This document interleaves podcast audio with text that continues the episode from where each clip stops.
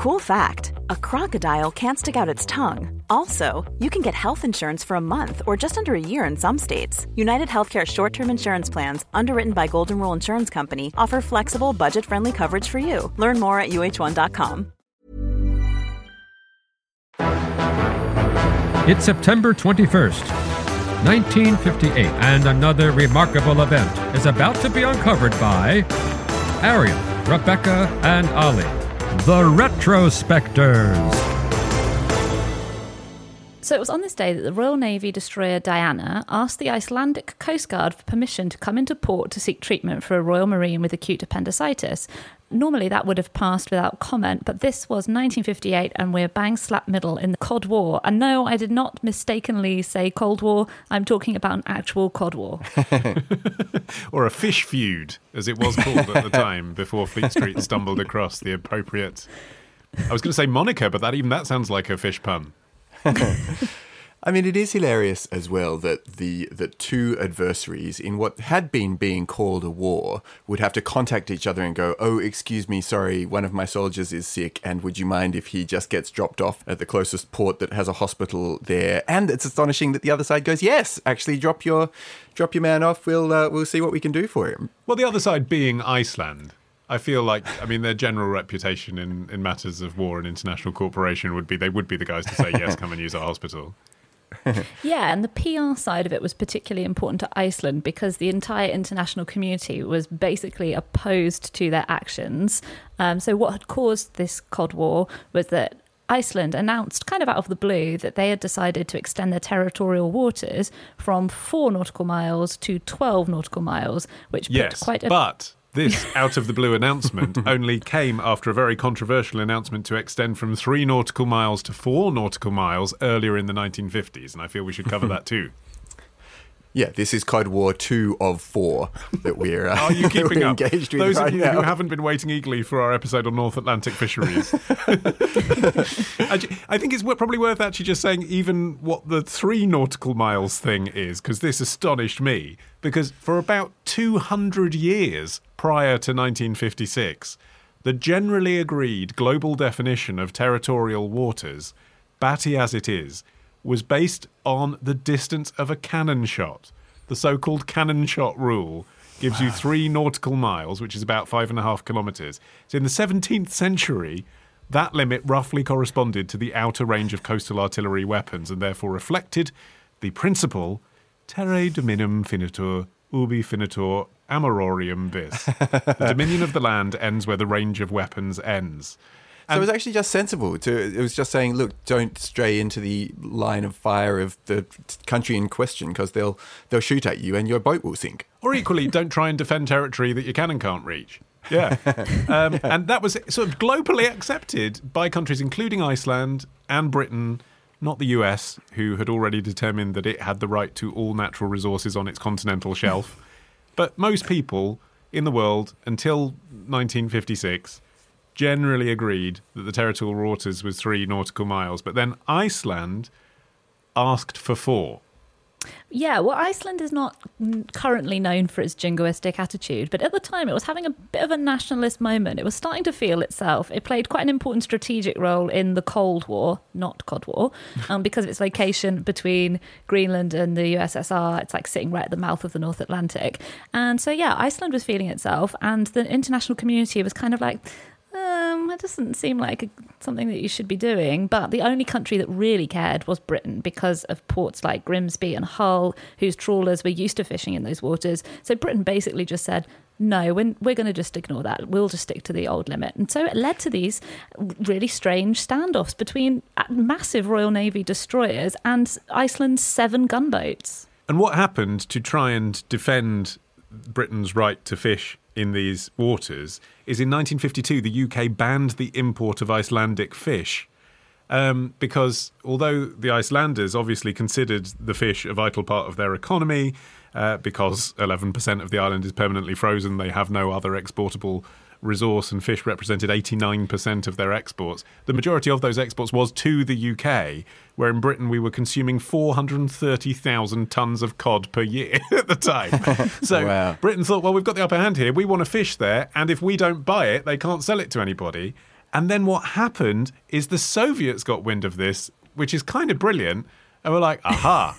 They rang up Iceland and they were like, I would like to place an order for 5,000 tons of cod. Essentially that.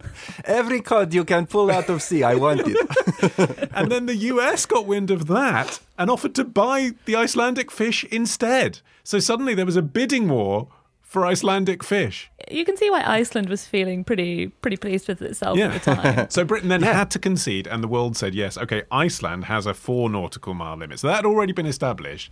Britain, the bigger country, was already on the back foot here. But coming back to Rebecca's point about the HMS Diana, which is this super serious like destroyer that the UK had sent to patrol these waters in the, this second Cod War in the late 1950s. I looked up what the Diana had aboard, and it had six 4.5 inch guns, two 40mm Bofors guns, five torpedo tubes, and one sort of anti submarine mortar. I mean, this was a serious weapon taking on these Icelandic Coast Guard, who were really just coming aboard the British trawlers armed with truncheons and very little else. And that's what happened in this instance as well, is that the HMS Diana steamed off into port with the sick marine aboard, and then out pops the Icelandic Coast Guard, who sail off and board one of the trawlers that the ship had been protecting from it was either Hull or Grimsby, and it was called the Painter, I think. There was a scuffle with the crew, and the Icelandic Coast Guard were able to subdue these very upset northeasterners. And that was the first arrest of the war. However, the Icelandic government then ordered the Coast Guard to stand down because they didn't want it to look like they had taken advantage of this marine's illness. And it actually ended up being addressed by the Prime Minister, Hermann Jonasson, who had some pretty spicy rhetoric. He said, they subdued the trawler's crew, which should make it evident to the British how their trawlers are going to fare when they're not under the wing of warships. But then he added, I do not wish to give our foes such an excellent weapon. And the strategy that they employed diplomatically, the reason why ultimately Iceland has always won in these battles, despite them being the smaller country, despite Britain deploying the Royal Navy at a cost of God knows what, is because they threatened to leave NATO.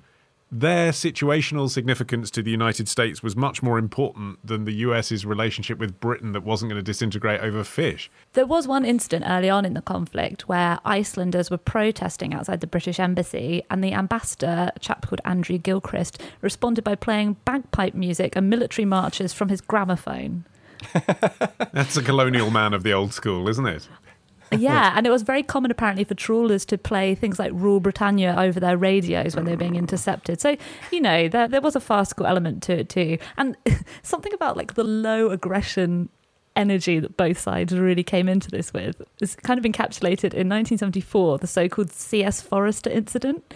The titular trawler was caught inside Icelandic waters. First, it was shelled with non explosive rounds, which I guess are kind of like rubber bullets, but for boats. Uh, and then it was towed to shore. The skipper was imprisoned for 30 days, and the ship's owner was fined thousands of pounds for the return of the boat. However, the Icelandic government did let it go home with 200 tons of fish on board. we don't want to waste that fish. I do wonder when you look at the costs that the Royal Navy incurred. Did you know that cod can travel up to 200 miles to reach breeding grounds during the mating season? I just wonder if it would have been better to have invented some sort of technology to get the cod to swim to Grimsby. I knew you were going Cod to say lures. that. I mean, it does, like, you know, if you really put the nation's best scientists on it, Well, the Cod War did actually lead to one fantastic invention. It may not have taught us how to lure cod to our own shores. However, because of the shortage of Icelandic cod being imported during the conflict, it led to an unexpected development the popularization of the battered sausage. Ah. Yes, I mean, it wasn't the first time sausage had been battered. Obviously, anyone can batter a sausage, and I'm sure it had been done casually many times. but it was the first time it became a staple of chip shop menus as owners looked around for things that would be an alternative to the then ubiquitous cod. According to the marine research organization Oceanos, it's kind of good that Iceland actually came out on top in this series of, you know, wars, if they were wars, um, because they have become the poster country for good, responsible, and sustainable fishing practice, whereas actually the UK, uh, only a third of the UK's key fishing populations are not overfished. So, actually, of all the people who you want looking after that particular area of fishable ocean, it's probably the Icelandic rather than the Brits. you know, there's something about talking about fish that makes me smell fish. Do you get that? no. You've gone into call in radio mode. It's, it's the most unpleasant form of synesthesia there is. Particularly when people say salted cod. That just immediately makes me smell like fish market. oh no, it's you know? good. I like it. I feel hmm. like I'm standing on the deck of a trawler with lots of sea air in my nostrils. Hmm. Tomorrow. Terribly frightened about the situation. Actually climbed to the top of the house and just watched the fires burning. Ditch the ads and get a Sunday episode when you join Club Retrospectors. Patreon.com slash retrospectors.